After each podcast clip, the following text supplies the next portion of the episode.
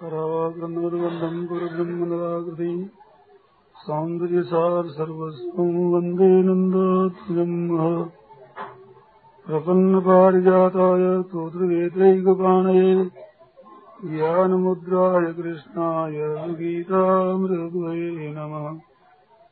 वसुदेवसुतम् देवम् कंसचाणूरमर्दनम् देवकी परमानन्दम् कृष्णम् वंदे जगद्गुरुम्। वंशीभूषितकरान्नवनीतदाभात् पीताम्बरादरुणबिम्बफलाधक्षात् पूर्णेन्दुसुन्दरमुखादरविन्दनेत्रात् कृष्णात् परम् किमपि तत्त्वमहम् न जाने। हरि ओम् नमोऽस्परमात्मने नमः श्रीगोविन्दाय नमो नमः। श्रीगुरुचरणकमलेभ्यो नमः देवो नमः सर्वेभ्यो नमो नमः बहुत सी पुस्तकें देखने पर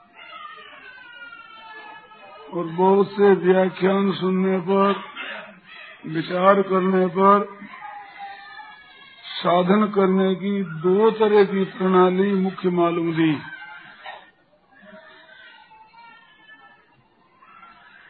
एक प्रणाली साधन करते करते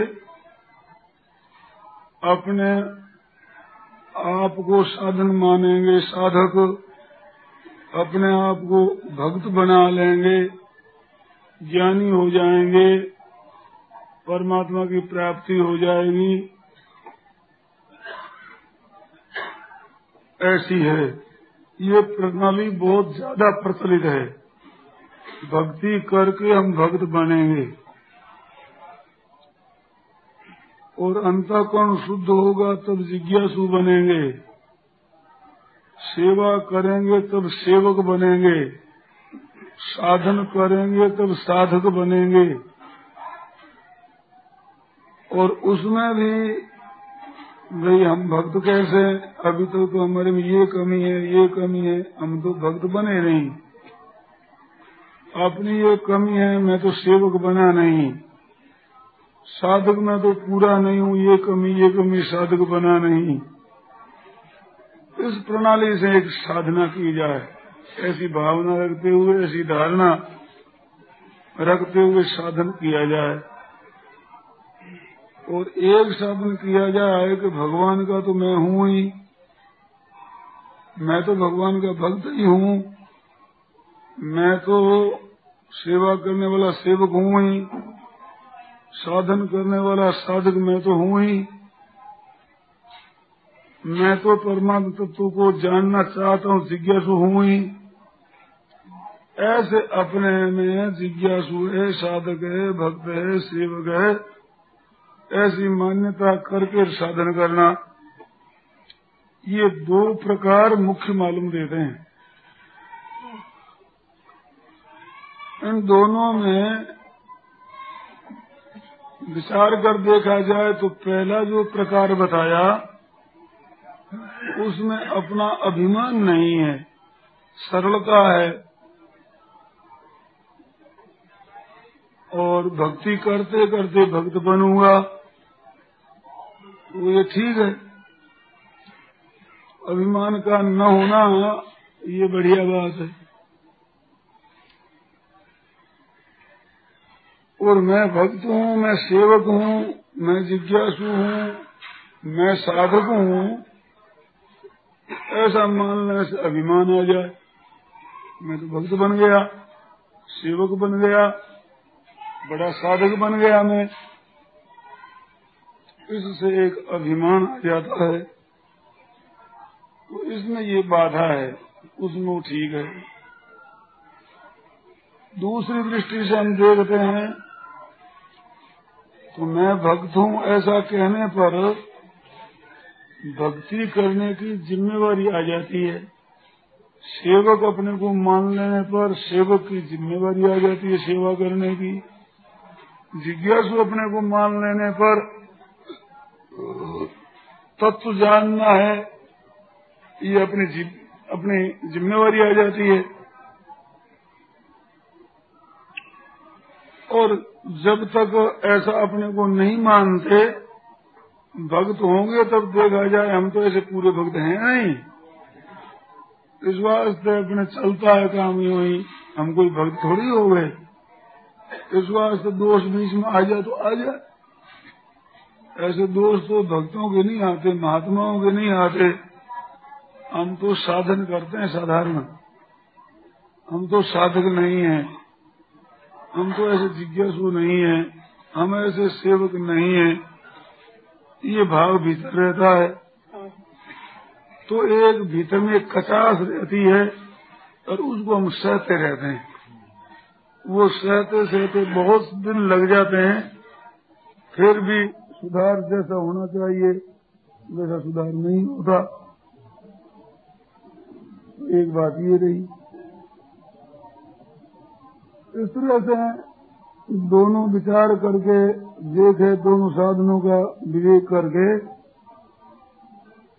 वो कैसे करे अपने आप को साधक, भक्त, सेवक, जिज्ञासु, कुछ न कुछ मान ले, और वो साधक माने साधन करने के लिए, सेवक माने सेवा करने के लिए भक्त माने, भक्ति करने के लिए, जिज्ञासु माने तत्व ज्ञान के लिए, न कि अभिमान करने के लिए। मैं भक्त बन गया, दूसरे भक्त नहीं हुए हैं।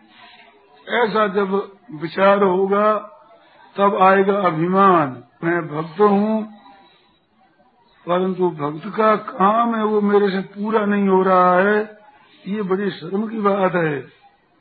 तो इसके अभिमान तो आएगा नहीं साधन तेज़ी से चलेगा। ये मान्यता हमें कुछ अच्छी मालूम देती है। किसी भाई के अनुकूल पड़े तो इसके अनुसार साधन करे और ठीक अनुकूल न पड़ती हो तो वो अपने आप को साधक, भक्त ऐसा न माने। इसमें अपने विचार से कोई आग्रह नहीं रखना है। परंतु कोई पूछे तो मन में ऐसी जस्ती है कि भगवान का आश्रय लेकर फिर भजन करे, साधक बनकर फिर साधन करे, अपने को जिज्ञासु मानकर तत्व ज्ञान की प्राप्ति करे, साधक मानकर साधन करे तो उसकी सिद्धि जल्दी होती है, ऐसा हमें प्रतीत होता है। गीता के अनुसार से भी हमें विरुद्ध नहीं मालूम देता जरा मरण मोक्षाय माम आश्रित यतंतीय जरा मरण से मुक्ति पाने के लिए मेरा आश्रय लेकर जो यत्न करते हैं, वे ब्रह्म को जान जाते हैं। वो अध्यात्म को और कर्मों को भी जान जाते हैं। ऐसी बात बताई। तो पहले मेरा आश्रय, फिर भजन। ये बात प्रणाली हम देखते हैं, लोगों में भी है।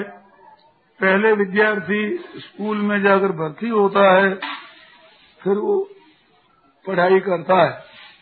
राज में भी पहले नाम सजा लेता है, भर्ती हो जाता है, फिर क्वाइट सीखता है। ऐसे पहले बाज़ार में चला जाता है, व्यापारी बन जाता है, फिर व्यापार सीखता व्यापार करता है। ऐसे ही पहले गृहस्थ अपने को मान लेता है, गृहस्थ बन जाता है, फिर गृहस्थ का काम करता है। तो ये प्रणाली हमें प्रचलित मालूम देती है करने में। परंतु कहने में और व्याख्यान में वो प्रणाली विशेष मालूम देती है। कार्यों में तो इस प्रणाली का विशेष प्रचार ऐसा देखने में आता है। परंतु सत्संग भजन ध्यान करने वालों में भाई हम भक्त बनेंगे, फिर अब भक्त नहीं है, हम तो गृहस्थी हैं साधारण। फिर भक्ति करते करते हमारे ऐसे लक्षण होंगे, तब हम भक्त बनेंगे।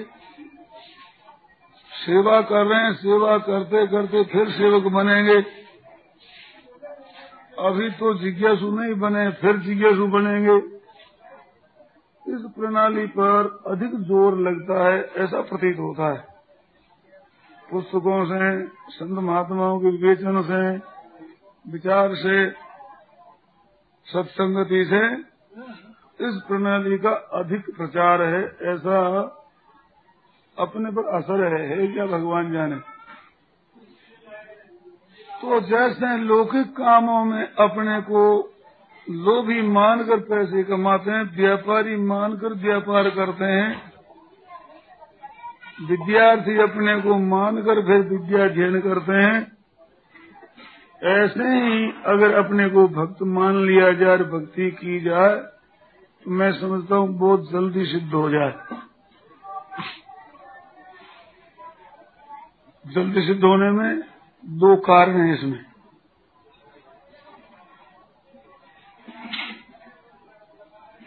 एक तो अपने को जब भक्त मान लेगा तो स्वाभाविक ही भक्ति की जिज्ञासा पैदा होगी। तो भक्त को क्या करना चाहिए? एक भोजन दिया जाए भूख लगने पर, और एक बढ़िया भोजन देख करके भूख लगे। तो भोजन देख करके भूख लगती है, वो उतना बढ़िया रस नहीं बनाती। जितना पहले भूख लग जाए, फिर भोजन मिले, रस बनता है।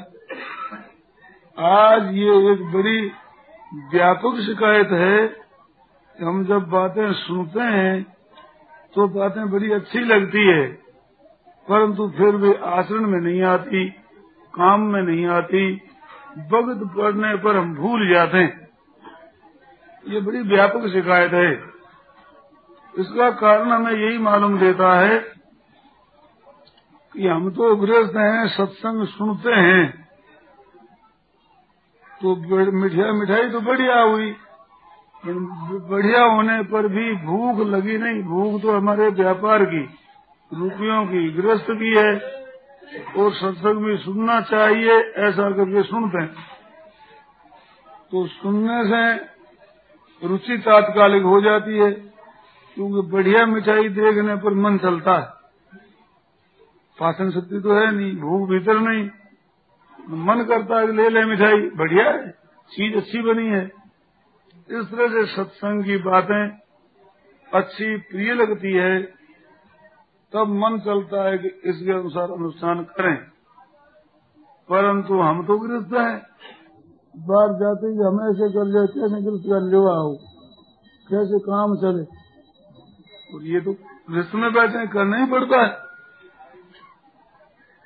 कई तरह के झगड़े हैं, सत्रह काम है, ये तो हमें करना पड़ेगा ही। नहीं तो कैसे काम चले? ये भावना आ जाती है तो ये वृत्ति नहीं रहती। ये क्यों होता है? अपने उग्रस्त मान रखा है और सत्संग करते हैं तो भूख नहीं लगती। अगर अपने को मान ले कि मैं तो साधक हूँ तो भाई साधन हमें करना है। हमें तो साधन ही करना है। अब साधन क्या है? कोई बात मिल जाए, कोई सुना दे, कोई समझा दे तो वो मैं धारण करूँ। अब साधक तो बन ही गया, अब साधन की भूख लगेगी। कोई साधन मिल जाए तो वो बहुत जल्दी पकड़ा जाएगा, छूटेगा नहीं। ये शिकायत नहीं हो सकती। कि भाई बात तो अच्छी लगती है परंतु क्या करें? आचरण में नहीं आती। अनुष्ठान में नहीं आती। मैं समझता हूँ, ये शिकायत उठ सकती है। आदमी या तो और करना क्या? मैं भक्त हूँ मेरे को करना ही भक्ति है। साधक हूँ मेरे को करना ही साधन ही है। बनती में नहीं आओ तो और करेंगे क्या? बनती में आवे चाहे ना आवे, हम तो साधक हैं। हमें तो करना ही यही है। फिर बनती में आप से आवेगी। लड़की भी बहू बनकर के ससुराल जाती है। पहले कुमारी अभ्यास कर पीछे बहू बने, ये नहीं होता। इस वास्ते अब तो करना क्या? अब तो यही काम करना है। ऐसा जब विचार हो जाता है तो उसका साधन बड़ा तेज़ी से चलता है। एक तो ये कारण है कि साधन की भूख लगती है। इस वास्ते इसमें सहूलियत है। और दूसरी साधन से विरुद्ध काम करने में शर्म आने लगती मन ही मन में। कि तू साधक बनाते रहिए लखन। ये ठीक नहीं है। और नहीं तो सत्संग करते हैं और तो व्यापार में झूठ बोलते हो तो व्यापार में तो बोलना ही पड़े। गृहस्थी हाँ व्यापारी हाँ क्या भी हो जाए। अपने तो व्यापारी हैं। व्यापार में तो इसलिए बिना काम नहीं चलता। अरे गृहस्थ में बैठेंगे साधु बाबा थोड़ी बन गए। इस बात से वक्त पर ये करना ही पड़ता है। तो साधन में तो आती है ढिलाई और साधन से विरुद्ध कामों में मिल जाती है। महाराज, ऐसे सहूलियत, सुगमता, इसे करना ही पड़ता है। ये दो बाधाएँ उस धारणा में लगती है। और साधकों ऐसा होने पर ये अपनी समझ में बाधा नहीं लगती। इसमें बाधा की एक पहले बात बताई थी भी अभिमान की तो साधक में कहलाने के लिए हूँ साधन करने के लिए। ये दो पहले आरंभ में सोच ले। अब साधन कहलाने के लिए तब तो, तो अभिमान ही बढ़ेगा। लोगों में भक्त कहलाने के लिए भक्त बनता है तो भी अभिमान बढ़ेगा। जिज्ञासुओं में नाम दर्ज कराने के लिए जिज्ञासु बनता है तो अभिमान बढ़ेगा। परंतु हमें तो तत्व को जानना है इस बात हम जिज्ञासु बनते हैं। भक्ति हमें करना इस बात मैं भक्त हूँ, भगवान का हूँ। सेवा करना इसलिए सेवक हूँ। साधन करना इसलिए साधक हूँ। औरों के सामने न कहना है, न व्यक्त करना है, अपने को मानना है। अगर इस तरह से चले, उसका साधन हो जाता है बड़ा सुगम। बहुत सरल हो जाता है साधन जिसे कठिनता नहीं आती। अब विचार ये करना है कि साधन तो हम करते हैं, परंतु भोग सामने आते हैं उसमें सुख प्रतीत होता है। तो सुख की आसक्ति है, वो संसार में ले जाने वाली है। और सुख से वैराग्य है, वो परमात्मा की तरफ़ ले जाने वाला है। और हमारी अवस्था वैराग्य की तो है नहीं। भोग न हो तब तो कोई परवाह नहीं। परंतु भोग सामने आ जाते हैं तो त्याग बड़ा मुश्किल होता है। छूट सकते नहीं हम।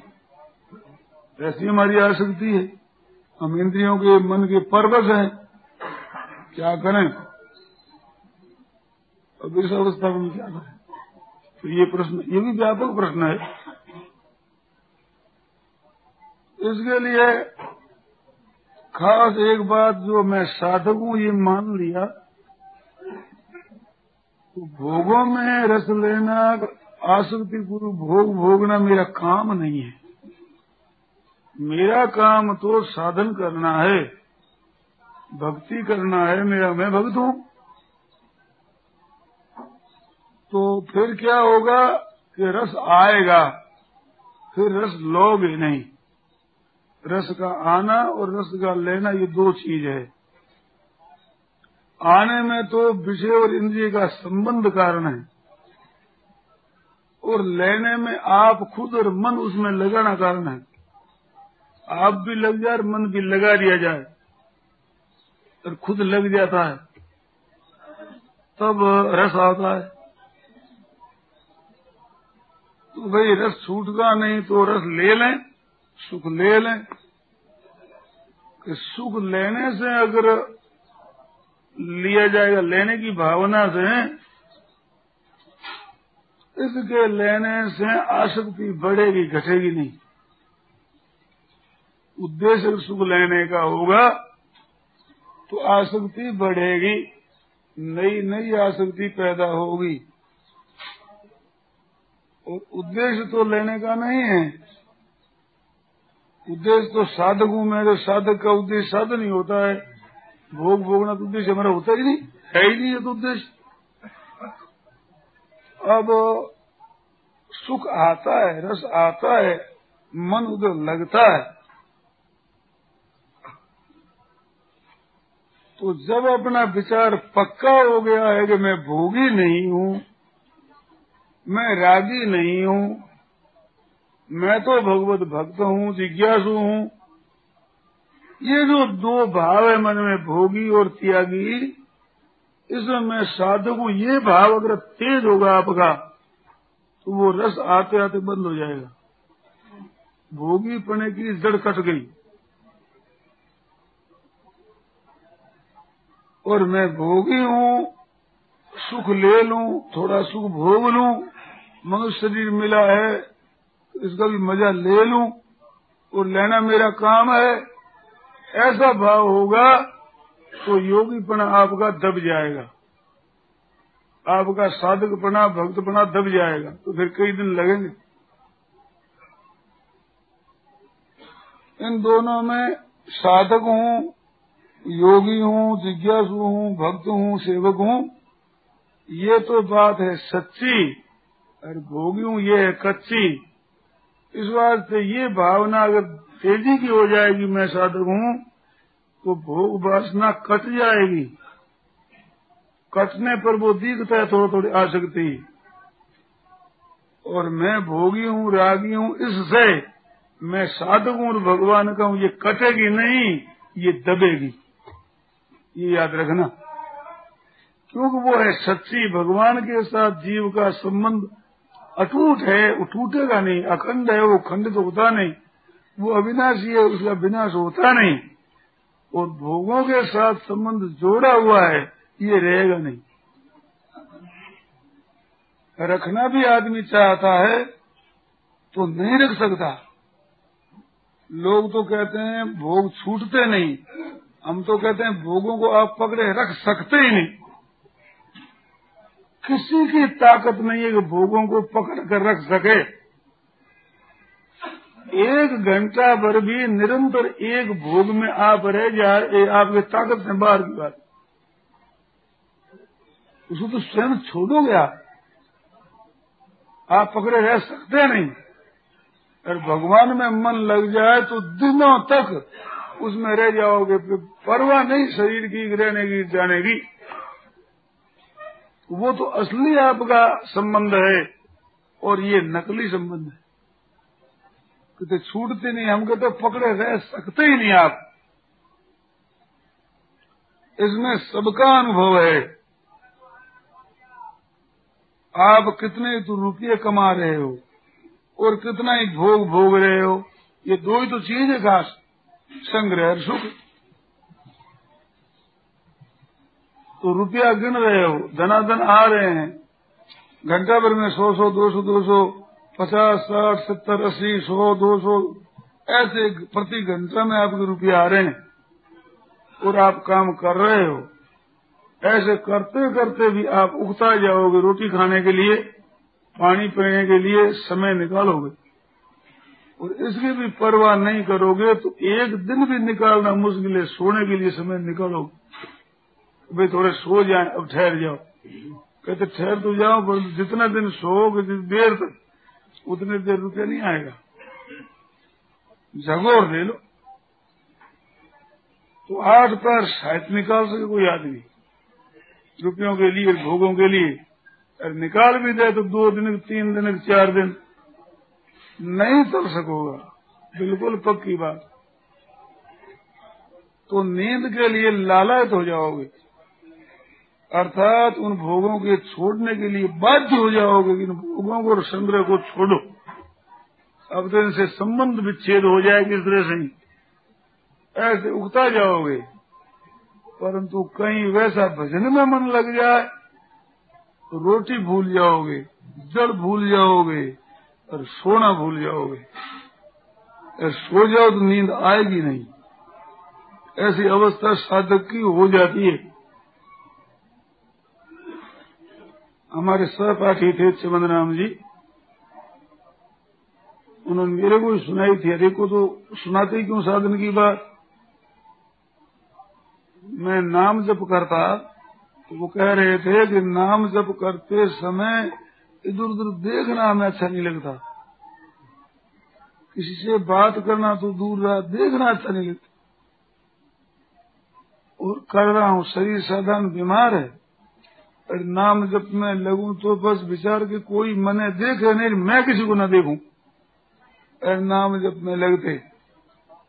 उनकी बात तो हरेक आदमी तो मान सकता नहीं, परंतु उनकी डायरी में लिखी हुई है और मेरे से कही हुई है। एक दिन में तीन लाख, चार लाख, पाँच लाख, छह लाख, सात लाख, आठ लाख, नौ लाख एक दिन में नाम। एक दिन आदमी के समझ में नहीं आती घंटा तो चौबीस ही होते हैं। कैसे कर सकता है? ग्यारह लाख तक हमारे जुड़ी। परंतु वे कहते थे कि ऐसी माला जब जब शुरू करे, तब राम राम राम राम राम राम यूँ होता है फिर इतनी तेज़ी से वो नाम जब होता है कि बस फिर करना नहीं पड़ता है। बड़ा जोरों से नाम जब होता है। और वो सोने वाले थे आठ आठ घंटा सो जाते थे। ऐसे स्वभाव वाले, कहते, दो घंटा लेटता हूँ। नींद नहीं आती। लेटना चाहिए इस वास्ते लंबा होता हूँ। दो घंटा हूँ, ज़्यादा तो पढ़ नहीं सकता। दो घंटा में भी मेरा जब छूटता नहीं। नींद आती नहीं है तो उनकी बीती हुई बात है। और आठ आठ घंटा सोते, ये मेरे सामने की बात है। और ऐसा भजन होने पर भी ऐसा उछाला आता कि छह आठ घंटा सो जाते। भजन की तेज़ी चलती, जब ऐसे चलती, और उतार होता, तब लंबे काल सो जाते। उसके जीवन में ऐसी घटनाएँ दोनों तरह भी बारी बारी बीतती रहती, मेरे सामने की बात है। तो भजन में जब मन लगता है, उस समय नींद सुहाती नहीं है। भोगी आदमी, संग्रही आदमी नहीं रह सकता नींद के बिना। और कम से कम ये नहीं समझता है कि नींद मेरी बैरण है। तो साधन करने वाले कहते बैरण हो रही नींदरिया। पद है संतों के, या नींद बैरण होगी हमारी। और नींद लेना चाहते नहीं। और हज़ारों, लाखों और करोड़ों रुपया कमाने वाले तरह तरह के भोग भोगने वाले जब सोते हैं तो बढ़िया गद्दा बिछाते हैं, कई तरह के तकिया लगाते हैं। सिर के नीचे, गाल का नीचे अलग, यहाँ अलग ही, जंगा के नीचे। तरह तरह के तकिया लगाते हैं और तरह तरह की सुगंधीदार वहाँ कपड़े रखते हैं। हवा अच्छी आती रहे पंखा लगाते हैं। बहुत आराम से सोते हैं, चरण चापने वाला भी कोई हो। सेवक पास में रहे ऐसी ऐसी सामग्री से सोते हैं। जो भोगी और संग्रही है, और भजन करने वाले सोते तो बिछोना नहीं बिछाते। कंकरों पर सो जाते हैं। मेरे साथ साधु एक रहे थे। कपड़ा अपना ये पास में कपड़ा, एक अंगोछा, वो भी बिछाते नहीं थे। सोते तो बिछाना वो भी नहीं। यूँ ज़मीन पर लेटते। और एक संत मिले थे, वो कहते थे कि हम लोग भजन करते, वृद्ध थे, पुरानी बात मेरे को बता रहे थे। तो नींद ज़्यादा आती एक मोटा पत्थर गोड़ लेकर के कमर के नीचे रख देते। और सो जाते। तो ज़्यादा ज़्यादा नींद तो आ जाती। और फिर नींद उड़ जाती भजन में लग जाती। तो ये बात तो आप अपना जीवन देख लें, चाहे भजन करने वालों का जीवन देख लें। भजन में लगन लगती है, तब सोने की सामग्री तैयारी इतनी नहीं करते। और भोगों में और रुपया कमाने में लगते हैं तो सोने की तैयारी करते हैं। इतनी बात तो मैं समझता हूँ आपके भी प्रत्यक्ष होगी। इससे सिद्ध क्या होता है कि भोग और संग्रह को तो त्यागने के लिए आप उत्सुक होते हो कि नींद आ जाए तो बड़ी अच्छी। आपकी धारणा में आप उगता जाते हो रुपया कमाने से और भोगों के भोगने से खुद उगता जाते हो। उपदेश की ज़रूरत नहीं, कहने की ज़रूरत नहीं, पुस्तक की आवश्यकता नहीं। नींद आ जाए आराम से। उसमें कोई अल्लाह गुल्ला कर तो बड़ा बुरा लगता है तो भाई नींद आने दो, अच्छी तरह से। तो नींद की तैयारी ठीक तरह से नींद लेते हैं। पर भजन करने वाले को नींद बुरी लगती है। कारण क्या हुआ? कि जितना संग्रह में भोगों में सुख है जितना सुख है, उसकी अपेक्षा बहुत अधिक सुख सोने में है। और सोने में जितना सुख है, उससे बहुत अधिक सुख भजन में प्रत्यक्ष है। ये आपके जीवन से सिद्ध है बात। उपदेश की व्याख्या की ज़रूरत नहीं है।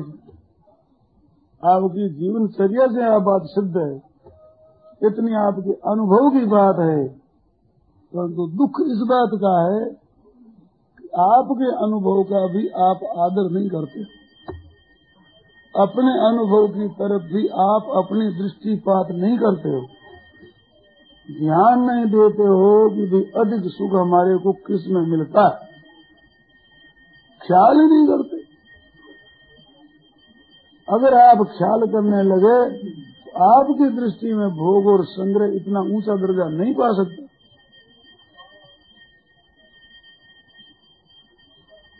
परंतु स्वयं विचार नहीं करते शास्त्रों को नहीं देखते। सत्संग सुनते हुए भी अपने जीवन में भूले हैं, उनको निकालने की चेष्टा नहीं करते। सत्संग की बातें सीखने की चेष्टा करते हैं। याद करने की चेष्टा करते हैं। और मन में समझते हैं कि धारण हो जाए तो अच्छी है। बातें बड़ी सुंदर कही। और हमारे भी जीवन में आ जाए, अच्छी बात है। तो जीवन में क्यों नहीं आ रही है, ये चिंता नहीं है। इसकी लगन नहीं है जैसे रुपया कमाने की लगन है। भोगों की प्राप्ति करने की जैसी भगत भगत पर लगन लगती है, ऐसी लगन नहीं लगी कि भजन कैसे बने। और ये साधन की बातें कैसे आचरण में आ जाए? ऐसी जोरदार लगन नहीं लगती। थोड़ी लगन लग जाए तो भी काम होता है, परंतु उसमें बाधा लगने पर दुख नहीं होता। वैसा साधन न बनने पर जलन नहीं होती। और रुपया पैदा न और घर में खर्चा लगता है तो उसकी जलन पैदा हो जाती है। टट्टी पिसाब फिरते भी चिंतन उसका रहता है, बात करते भी उसका चिंतन रहता है, सोते जागते उसका चिंतन रहता है घर खर्चा कैसे चलेगा बिना चिंता के चिंता होती है। वैसी चिंता हुई है भजन के लिए, साधन नहीं बनता है इसके लिए, नहीं हुई। कारण क्या है? अंधे होकर कार्य कर रहे हैं विचार पूर्वक नहीं कर रहे हैं। वास्तव में मैं क्या चाहता हूँ, इसका भी पता नहीं। स्वतः मेरी चाहना क्या है, इसका भी पता नहीं। गतानुगति को लोग न लोग पारमार्थिक। गतानुगतिक दूसरे यूँ ही करते, अपने भी करो। और करते अपने भी करो। इधर इधर करते हैं। ये सोचते नहीं, और करते हैं, पर लाभ कितना लिया? उनके इतना धन हो गया, उनके इतने रुपए हो गए, उनकी इतनी मोटर चलती है। तो अपने भी बनाओ इसे। अपने धन करो संग्रह, अपने लाओ मोटर ये नहीं सोचते हैं कि इतनी मोटरें ला करके उनके चित्त में शांति कितनी मिली, इतना संग्रह करके चित्त में प्रसन्नता कितनी है, चिंता कितनी मिट गई है। दुर्गुण दुराचार कितने गुण के दूर हो गए हैं। हृदय में चुभने वाले दुराचार, दुर्गुण जो हृदय के भीतर में पीड़ा करते रहते हैं, ऐसे भावों का कितना नाश हुआ, कितना सुधार हुआ है, धन कमाने से इसकी तरफ़ ध्यान ही नहीं देते, विचार ही नहीं करते। स्वयं अपनी दशा दशा देखे कि थोड़ा धन था, उस समय चिंता कितनी रहती थी, और अधिक धन होने पर चिंता कितनी रहती है। थोड़ा धन होने पर कितना भजन पाठ में हमारा समय लगता था और अधिक धन होने पर हमारा भजन पाठ में समय कितना लगता है। ऐसे स्वयं भी अगर टोटल मिलावे तो मेरे तो ये असर है आप लोगों के संग से कि अधिक धन होने से समय तो कम मिलता है, चिंता ज़्यादा होती है। और भजन पाठ और सत्संग जितना पहले होता, उतना नहीं होता, छूट जाता है। ज़रूरी काम आ जाता है ना? वकील के जाना तो बहुत ज़रूरी है। इनकम का टैक्स का मामला, ये तो गया में बिगड़ जाएगा। और अमुक आदमी से मिलना है, व्यापारी से बात करनी है ज़रूरी है। और काम साथ साथ में बढ़ेंगे। यूँ धन बढ़ेगा, जो कारोबार बढ़ेगा, काम बढ़ेगा। जितनी दूर में जल अधिक होता, उतनी दूर में कादा अधिक होता ही है। ऐसे धन होगा तो साथ में किचड़ हुए बिना रहेगा नहीं। नियम है। तो अब जितना समय मिलता था, उतना भी नहीं मिलता। परंतु धन जब तक नहीं होता है, तब सोचते रहते हैं कि ये पैसे वाले इतने क्यों भट गए दाल रोटी राम जी ने दे रखी है। ये भजन करे, सत्संग करे तो कैसी बढ़िया बात है। हमारे पास में धन हो जाए तो हम तो भजन ही करें विशेष। रोटी की चिंता मिट जाए ना, पैसा पास में हो जाए तो फिर तो हम भजन ही करें। ऐसी बातें आती है कई दफे मन में। परंतु जब धन मिलता है तो वो मन सब रद्दी हो जाता है। अभी सीज़न है, चल रहा है काम, अभी कमा लो। भजन की मन में आवे तो जाते पीछे करेंगे क्या है? अभी मौका है कमाने का। रात दिन लगा लो। सत्संग होता है, सत्संग तो होता है, पर ये अभी मौका है। फिर सत्संग कर लें। अभी तो ये कर लो, पीछे भजन ही करेंगे। ये तो अच्छी धारणा वाले आदमी वाली बात है। थोड़ी धारणा वाले तो भूल जाते हैं भजन भजन करके देख लिया है। अब धन कमाते हैं। हम यही है जो कुछ है। ऐसे कर लग जाते साधन करने वाले, आदर देने वाले भी भजन को गौण ज़रूर कर देते अभी सत्संग का समय तो इसी समय में रुपये पैदा होते हैं। ये तो ले सत्संग तो शाम को ही कर लेंगे। रुपये तो शाम को मिलेंगे नहीं। ये तो अभी मौका है। इस बात तो कोई बात नहीं। भजन पाठ से करे तो कोई क्या है। ये तो कर लो। प्रत्येक बात दी थी, लाभ अभी ले लो, पीछे मिलेगा नहीं। सत्संग शाम को कर कल कर लेंगे। ये तो हाथ की बात नहीं है, सत्संग तो कभी जाओ। ये है ही, चलता ही, कभी जाए। ये सोचती है। ये सोचती है क्यों? कि भीतर में सच्ची लगन नहीं है। सच्ची लगन होने से क्या सूझेगा? सच्ची भजन की लगन होने से क्या वृत्ति पैदा होगी? रुपया कमा तो करोगे क्या? ले लोगे तो यात्रा मर जाओ तो क्या काम आएगा? यार सत्संग सुनोगे तो काम आएगी मरने पर भी। ये तो नहीं छोड़ेगा भाई। ये तो हमारे मरने के बाद काम आने वाली बाद भी और अभी दोनों समय काम आने वाली है ये चीज़। रुपया तो जीवित इतने काम आने वाला है। और उसका क्या पता है है कि नहीं? और होना है तो प्रारब्ध में हमारा तो यदस्मदीयम नहीं तत्परेशाम हमारे रुपये तो जा सकते नहीं कभी। पर सत्संग ऐसी नहीं है, वो सत्संग भजन तो करने से होता है। ये भाग्य में लिखा तो जाएगी, ऐसी बात नहीं है। इसको क्यों छोड़ते हो जान करके। रुपया भी नहीं लो तो चक मार कर उनको आना पड़ेगा हमारे पास। हमारा भाग्य जाएगा कम सत्संग रुचि वाले की ये वृत्ति पैदा होगी स्वतः। ये सिखाने से नहीं होती। लगन होने से स्वतः पैदा होती है। हम लाभ किसमें समझते हैं? कौन सा लाभ है असली? तो प्रत्यक्ष मालूम देगा कि असली लाभ भजन ध्यान सत्संग में है। आत्मा का उद्धार होता है। भीतर की दुर्भावनाएँ मिटती हैं। सद्भावनाएँ पैदा होती है। वो असली भीतर की बात है। और ये तो ऊपर की बात है, व्यवहार में है गया तो हो गया, चला गया तो चला गया। ऐसी उपेक्षा हो जाएगी। परंतु कब कि जब आप अपने को साधक मानोगे तब, और ग्रस्त और लोभी मानोगे, वही वृत्ति पैदा होगी कि धन कमा लो, किस तरह से हो जाए, जो ले लो भजन जान फिर कर लेंगे क्या? तो ऐसी वृत्ति पैदा होगी। ये दोनों अपने मैंपन के बदलने से ये अधिक रुचि, अधिक तत्परता होती है, ऐसा मेरा ख्याल है। अब एक दूसरी बात और बतावें। हमारे सामने जब भोग आते हैं तो सुख प्रतीत होता है, सुख दिखता है। इसके लिए एक बात तो कह दी कि उसकी जड़ कट गई। आपने अपने आप को साधक मान लिया। भोगी नहीं माना, उसकी जड़ कट गई। भोगी मान करके भोग भोगता है और साधक मान करके भोग भोगता है, उन दोनों में बड़ा अंतर होता है। आप ध्यान देकर सुने, अनुमान करता हूँ आपके अनुभव की बात कहता हूँ। ऐसे अनुमान से, अटकल से लगाता हूँ, अटकल। आप अपने जीवन में याद करें।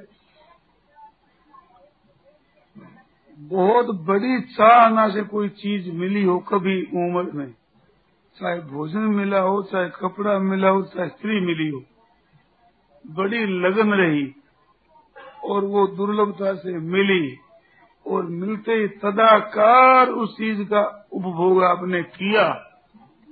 आज याद कर लो, वो चित्र की तरह हृदय में जमा हुआ है। और उसी चीज़ का सेवन किया और वैसे तल्लीन होकर नहीं सेवन किया है, उसके संस्कार उतने नहीं है। चीज़ वही।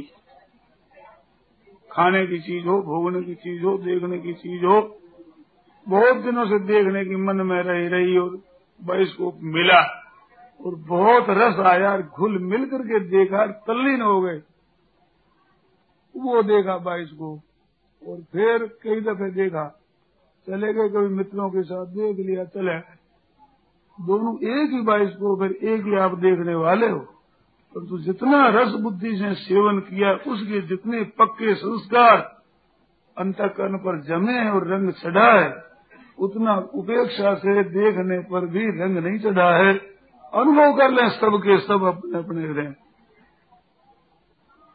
तो अपने को भोगी मानकर और उसमें तल्लीन होकर जो भोग भोगता है, उसका बड़ा बुरा प्रभाव पड़ता है। चित्त पर बड़ा विचित्र रंग चढ़ता है और वो रंग चढ़ा हुआ ही भोगों में खींचता है। बार बार भोगों में खींचता है। और वो ऐस, उस समय में उतने रस नहीं, उतनी आसक्ति नहीं, उतना खींचाव नहीं है, उतना सुख मिलता नहीं है। फिर भी लेते हैं जो जो आसक होकर ज़्यादा लेते हैं क्यों क्यों वो रंग अधिक चढ़ता है। और भोग भोगने से भोग भोगने की इच्छा बढ़ती है। भोग भोगने की इच्छा तो बढ़ती है, इंद्रियों की शक्ति नष्ट होती है। भोगने की ताकत तो होती है, नष्ट और इच्छा बढ़ती है। भोग सकोगे नहीं, और बड़ी दुविधा होगी, बड़ी दुर्दशा होगी। भोगों के रहने पर भी भोग्य वस्तु का नाश होगा। और भोगने वाले का ह्रास होगा और संस्कार खराब पड़ेंगे तो समय बर्बाद होगा। इन चार बातों की कमी कोई कर सकता नहीं। किसी की ताकत नहीं है कि ये दोष उसमें न आवे। और अंतकरण मेला होगा जिससे भजन ध्यान होना मुश्किल हो जाएगा। एकांत में समय लगाओगे, भजन ध्यान के लिए तो वहाँ भोगे हुए चित्र सामने आ जाएँगे। हृदय से छोड़ना चाहोगे तो जल्दी छूटना मुश्किल हो जाएगा। नए भोगों का त्याग शुरू में है, परंतु रस बुद्धि पूर्वक भोगे हुए भोगों का संस्कार छोड़ना मुश्किल है, कठिन है। इतना अनर्थ होता है इतना अनर्थ। और इस जन्म में क्या छूटे छूटे नहीं, दूसरे जन्मों में। इतना गहरा असर उसका पड़ता है। ये छूटेगा जब कर्तृत्व अभिमान मैंपन और मेरापन सर्वथा नष्ट होगा। तब तो मैंपन से वो चीज़ निकलेगी क्योंकि मैंपन के साथ बैठ गई। सुख भोगा वो। ये तो भोगी होकर भोग भोगता है, उसकी दशा। अब साधक है, साधन कर रहा है, पदार्थ सामने आ गया। भोग भोगना हमारा उद्देश्य नहीं है। उसमें मन लग जाता है। वो लगा हुआ मन साथ में ये भाव रहता है कि कर क्या रहा तू साधक है? और ऐसा भोगी हो गया? ऐसा साथ में भाव रहते हुए भोग भोगे जाते हैं। उन भोगों का वो असर पड़ नहीं सकता कभी। उसकी जड़ कट गई। वो मज़बूत नहीं रही। इस वास्ते एकादश स्कंध में भगवान ने कहा है कि दुखो दरकांश गर्यन भोगों को भोगे, न छूटे तो पर इनमें दुख भरा है। संस्कार खराब पड़ेंगे, आयु नष्ट होगी, रोग अनेक तरह के होंगे, और जन्म मरण होगा, भजन ध्यान में बाधा लगेगी। ऐसी बातें भीतर में आती रहती है तो उनकी निंदा होती रहती है भोगों की। फिर आसक्ति से भोगना पड़ता है। क्या करे, छूटता नहीं। ये रहेगी भीतर में हलचल और दुविधा। इससे महाराज, वो भजन स्मरण वाला पुल्ला तेज हो जाएगा, उधर बढ़ जाएगा आसक्ति मिट जाएगी। परंतु कब के मैं साधक हूँ, तब। मैं जिज्ञासु हूँ, मेरे को अब यही काम करना है, इस तरफ़ ही हमें चलना है। ये जब भाव हो जाएगा तो आपकी ये वृत्ति होगी। वो जो भोगों में आसक्ति दिखती है, प्रियता प्रतीत होती है, वो प्रियता वास्तव में भीतर से नहीं है। दिखती है भीतर से और जब पक्का विचार आपका हो गया और भगवान के शरण हो गए हे नाथ मैं आपका हूँ और दृढ़ता से विचार कर कह दिया कि अब आपका भजन ही करूँगा। सम्यक व्यवस्थित हो इसे निश्चय किया अब आज से यही निश्चय भजन करना है। ये विचार अगर दृढ़ता से हो गया तो उसी क्षण भोगों की आसक्ति आपकी कट गई। कहते हमें तो वैसी दिखती। भोग सामने आने पर हमें तो वही प्रियता प्रतीत होती है। कहते, प्रियता की प्रतीति मानो, प्रियता मत मानो। प्रियता है ये मत मानो। प्रतीति हो रही है। प्रतीति होती है, वो वस्तु नहीं होती। दर्पण में अपना मुख दिखता है तो दर्पण में मुख है क्या? है तो नहीं। दिखता है तो प्रतीति है ऐसे ही भोगों में वो सुख प्रतीत हो रहा है, वो हमारी धारणा नहीं है। कहते वैसा का वैसा रस आता है। वैसी आसक्ति होती है, वैसी मन उसमें लग जाता है। कहते हैं, लग तो जाता है, पर लगाते भी हो जाए कि रस ले लें, सुख ले लें कि नहीं लगाते तो नहीं। लगाना चाहते भी नहीं, परंतु मन तो फंस जाता है। कहते, ज़रूर आसक्ति है आपकी ये। परंतु ये आसक्ति और तरह की है।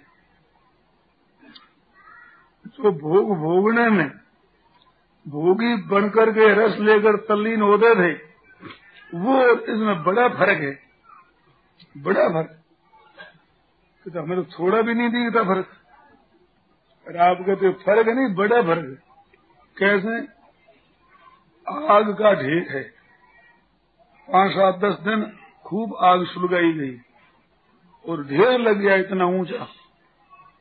उसमें ज़ोर से पानी डाल दिया जाए और तर कर दिया जाए। एक साथ में पानी डाल दे और ऊपर से नीचे तक पानी चला गया। सब कोयले हो गए। आग की चिंगारी कोई सी कोई सी कहीं कहीं है। उस आगे में आप हाथ रखो। क्या दशा होगी? हाथ जल जाए, फफल हो जाए, और पानी में भीग गया है, परंतु तो हाथ उठेगा परंतु अब आग सुलगेगी क्या? अब फूंक मारो नहीं, हवा डालो, अब आग सुलग जाएगी। नहीं सुलग सकती। इसी तरह से अनादिकाल से भोगे हुए भोगों की आग है, उसमें पक्का विचार हो गया, अब हमें साधन करना है, इस मार्ग की चलना मैं भोगी नहीं हूँ, मैं तो साधक हूँ ही। हो गया सो हो गया बस। अब तक की बात हो गई अब मैं इधर से उधर हो नहीं सकता, से मस हो नहीं सकता। शर्म आती है थूक कर चाटने में। ऐसा हो जाऊँगा मैं? नहीं हो सकता। ये जितना जोरदार विचार हो जाएगा, ये उस भोगों की आग पर पानी गिर गया। अब उसमें गर्मी दिखती है। दिखती है। आप साफ़ गर्मी मिटकर ठंडी हो जाएगी। दो तीन दिन के बाद देखो, साफ़ ठंडी। ठंडा तो उसी समय हो गया। इसी बात को भगवान ने कहा है क्षिप्रम बहुत धर्मात्मा। बहुत जल्दी धर्मात्मा बन जाता है। बहुत ही जल्दी। क्यों? सम्यक व्यवसित ईसा, ये जो इस पर दिया भगवान ने। कैसा मनुष्य अपिचेत, सुदुराचार। पापी से पापी, अन्यायी से अन्यायी। बड़ा खराब आचरण वाला पुरुष। भजते माम अनन्य भाग अनन्य भाग भजते। अनन्य भाग का तेल धारावत चिंतन नहीं। दृढ़ निश्चय एक अनन्य भाग और का भजन नहीं करेंगे। पतिव्रत एक धनी। पतिव्रता है उसे एक ही धनी। है पतिव्रता नहीं, मैं तो कहता हूँ, व्यभिचारणी स्त्री है। परंतु तो उसको पूछा जाए तो हृदय में सपने में भी पति एक दिखता है। दूसरे यार दिखते हैं, पति नहीं दिखता। पतिव्रता की बात तो दूर रही। साधारण विवाहिता स्त्री है। दुराचारणी भी है व्यविचारणी भी है। परंतु व्यविचार वाला पुरुष दिखता है, पर पुरुष। अपना पति एक ही है। कम से कम कम से कम इतना तो भक्ति की तरफ़ होना चाहिए। पतिव्रता न सही। हमारा ध्येय उद्देश्य एक भगवान को प्राप्त। करना और जगह वृत्ति जाती है, धन में जाती है, भोगों में जाती है, व्यभिचार है परंतु ये हमारे पति नहीं है। ये हमारा उद्देश्य नहीं है। ये हमारा लक्ष्य नहीं है। हमारा जीवन इनके लिए नहीं है। ये हमें आदरणीय चीज़ नहीं है। आसक्ति से संग हो जाता है, क्या करें? विवाह एक के साथ ही हुआ है, और के साथ ब्याह नहीं करना है। वहाँ कन्यादान कर रहे कोई कौन करेगा? वहाँ कोई पानी ग्रहण होगा, इधर कौन करेगा? ये हो नहीं सकता ये हमारे दुराचार है। बीच में व्यविचार आ जाता है। जो उसको दिखेगा साधक को, ये व्यविचार है, जो आसक्ति होगी। है तो भाई, वो टिकेगी नहीं, वो ठहरेगी नहीं चीज़। इस वास्ते एक दृढ़ निश्चय भजन करना है मैं भगत हूँ, मेरा तो ये काम है ही। ये जितना जोरदार आपका भाव होगा तो ये महाराज ये पाप, दुराचार, दुर्गुण भागते दी दिखेंगे नष्ट होते दी दिखेंगे अपिचे सुदुराचारो भजते माँ मनन्य भाग, साधु रे सब मंतव्य। उसको साधु ही मानना चाहिए। भगवान कहते उसको साधु मानो। महाराज, किस बात पर माने? उसके द्वारा भी पाप क्रिया घट जाती है। आसक्ति पूर्वक पदार्थों का सेवन करता हुआ भी दिखता है। कहते ये तो दिखता है, परंतु सम्यक व्यवस्थित हो ही सर। उसने निश्चय बहुत बढ़िया कर दिया। रहत न प्रभु चित चूक किए की, ये किया हुआ दिखता है सामने। परंतु ये भगवान को याद नहीं रहती। रहतन प्रभु चित्त सुख किए की, चूक की हुई बात प्रभु के चित्त में रहती नहीं, ध्यान देना। रहती नहीं, याद नहीं रहती। रखना चाहे तो टिकती नहीं। अरे करत सुरत सौ वार ये हृदय की बात को सौ दफे याद करते हैं। पाप की तरफ़ देखते ही नहीं, आ जाए तो छूट जाती है, टिकती नहीं पकड़ी नहीं जाती। और हृदय का सच्चा भाव है कि मैं भजन करूँगा, उसको भगवान कृपण के धन जो संभाले सौ दफे याद करे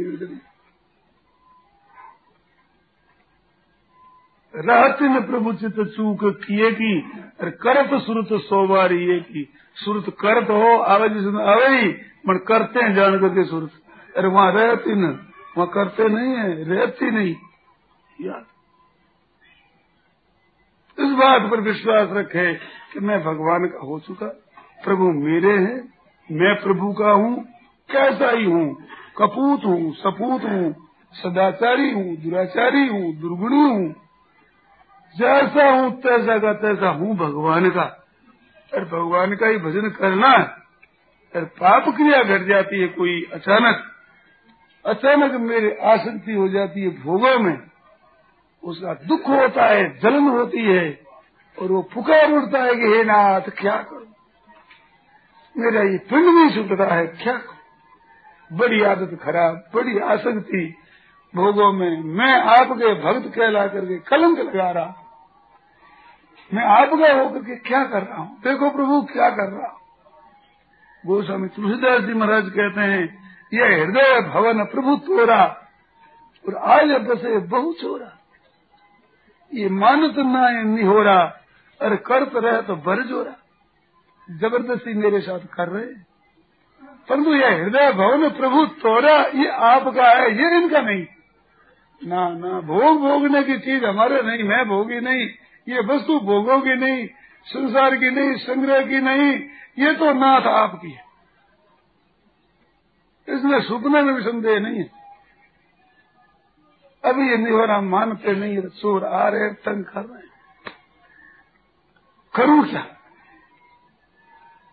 पुकारता है, दुख होता है, मन में समझता है, मैं बड़ा कमज़ोर हूँ, मेरे पास कोई शक्ति नहीं, कोई त्याग नहीं, कोई वैराग्य नहीं।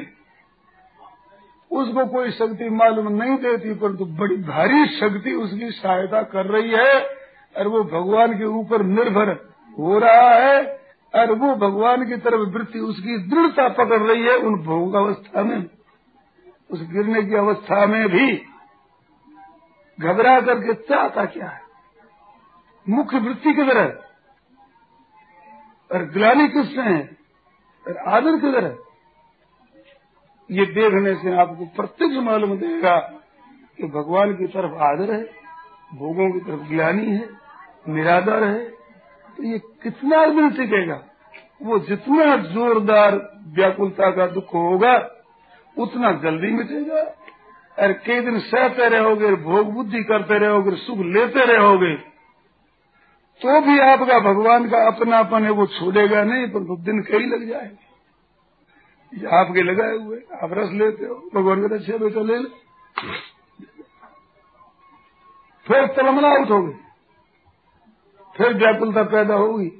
और जितना सुख लोगे, उसमें ठोकर लगेगी। भगवत भक्त कहीं चूकता है, भोगों में, संग्रह में लगता है तो बड़ी ज़ोर से ठोकर लगती है। आप बताती है, दुख आता है। चेत होता है वो ये आसक्ति की मैंने आज यूँ फंस गया। नहीं तो क्यों फंसता? तो थप्पड़ ज़ोर से लगती है, उससे लाभ हो। भोगों में आसक्ति होती है तो सचेत होता है उससे बड़ी ज़ोर से टक्कर लगती है तो सचेत होता है। उसको भगवान अपनाते हैं। जो कोई भक्ति करे, कपट से वायु को अपनाऊं, और शाम और दाम दंड भेद के सीधे रस्ते लाऊं। उसको भगवान सीधे रस्ते लाते हैं। तो सीधे रस्ते लाना पड़ता है जब हम जान करके भोग में लग जाते हैं। और ज़बरदस्ती हमारे आसक्ति आती है, परवरता आती है, तब भगवान को लाना नहीं पड़ता है। हम खुद घबरा जाते हैं। दुविधा लग जाती है, आफत हो जाती है। भोग भोगेंगे, भजन करें, क्या करें? फिर कहते रहे इसमें नहीं है सुख। बहुत भोग भोगा। शांति मिली नहीं। स्वतः भगवान की तरफ़ मन दौड़ेगा, बड़ी तेज़ी से दौड़ेगा। फिर ऐसा नहीं कि हम भोगों में रचे पचे रह जाए, हम वहीं फंस जाए, ऐसा नहीं। इस बात से ये बात है कि क्या करें, सामने एक चीज़ आती है तो उसमें प्रियता पैदा होती है, क्या करें? तो भाई, क्या करें? इतना प्रश्न तो उठने लगा आपके। नहीं तो ये बात थी कि प्रियता आती नहीं क्या करें बढ़िया भोग मिलता नहीं क्या करें साग तो बढ़िया बना ही नहीं बांटो बना दियो। गुस्सा करते थे। वो वृत्ति, ये वृत्ति आप मिलान करके देखो। अब ये तो वृत्ति पैदा होने लगी कम से कम। कि भाई बढ़िया साग है उसको तो लेने की मन में आती, तीन चार दफे ले लेते। हैं बढ़िया नहीं, स्वादिष्ट नहीं बना है, गुणकारी होने पर भी उसका उतना लेने का मन नहीं करता परंतु ये इसका मन करता है देखो मन में आ सकती है। हाँ, दशा देखो। ये जो ज्ञान हुआ है चेत हुआ है ये कम प्रकाश हुआ है क्या? ये जरा ध्यान देने की बात है। कहा वो दशा थाली फेंक देते थे गुस्सा कर देते थे। क्या साग बनाया ये? एक साग थोड़ी बहुत रोटी खा सके आज। अगर दोनों ही साग ऐसे कर दे तो रोटी नहीं खा सकता।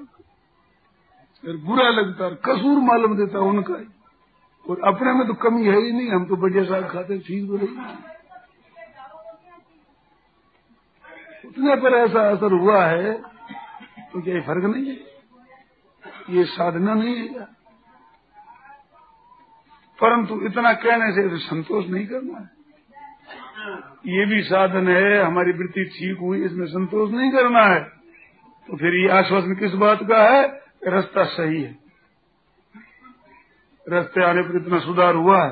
अब तेज़ी से चलो, जल्दी सुधार होगा। अरे भाई, तेज़ी नहीं करो, देरी लगेगी। इस वास्ते अपने निश्चय से, खूब तेज़ी से चलो। तो दो तरह से साधन बताया। एक तो भाई, मैं साधक बनकर साधन करता हूँ और एक साधन करके साधक बनूँगा, भक्ति करके भक्त बनूँगा ये भी प्रणाली अच्छी है, शास्त्रीय है, अच्छी है। तो उसकी अपेक्षा भी हमें ये प्रिय लगती है, वो प्रिय लगती है, उनका मैं अनुमोदन करता हूँ, उसी रास्ते से चल। तो इनमें जो अंतर हमें प्रतीत हुआ थोड़ा सा आपको बताया। राम राम राम।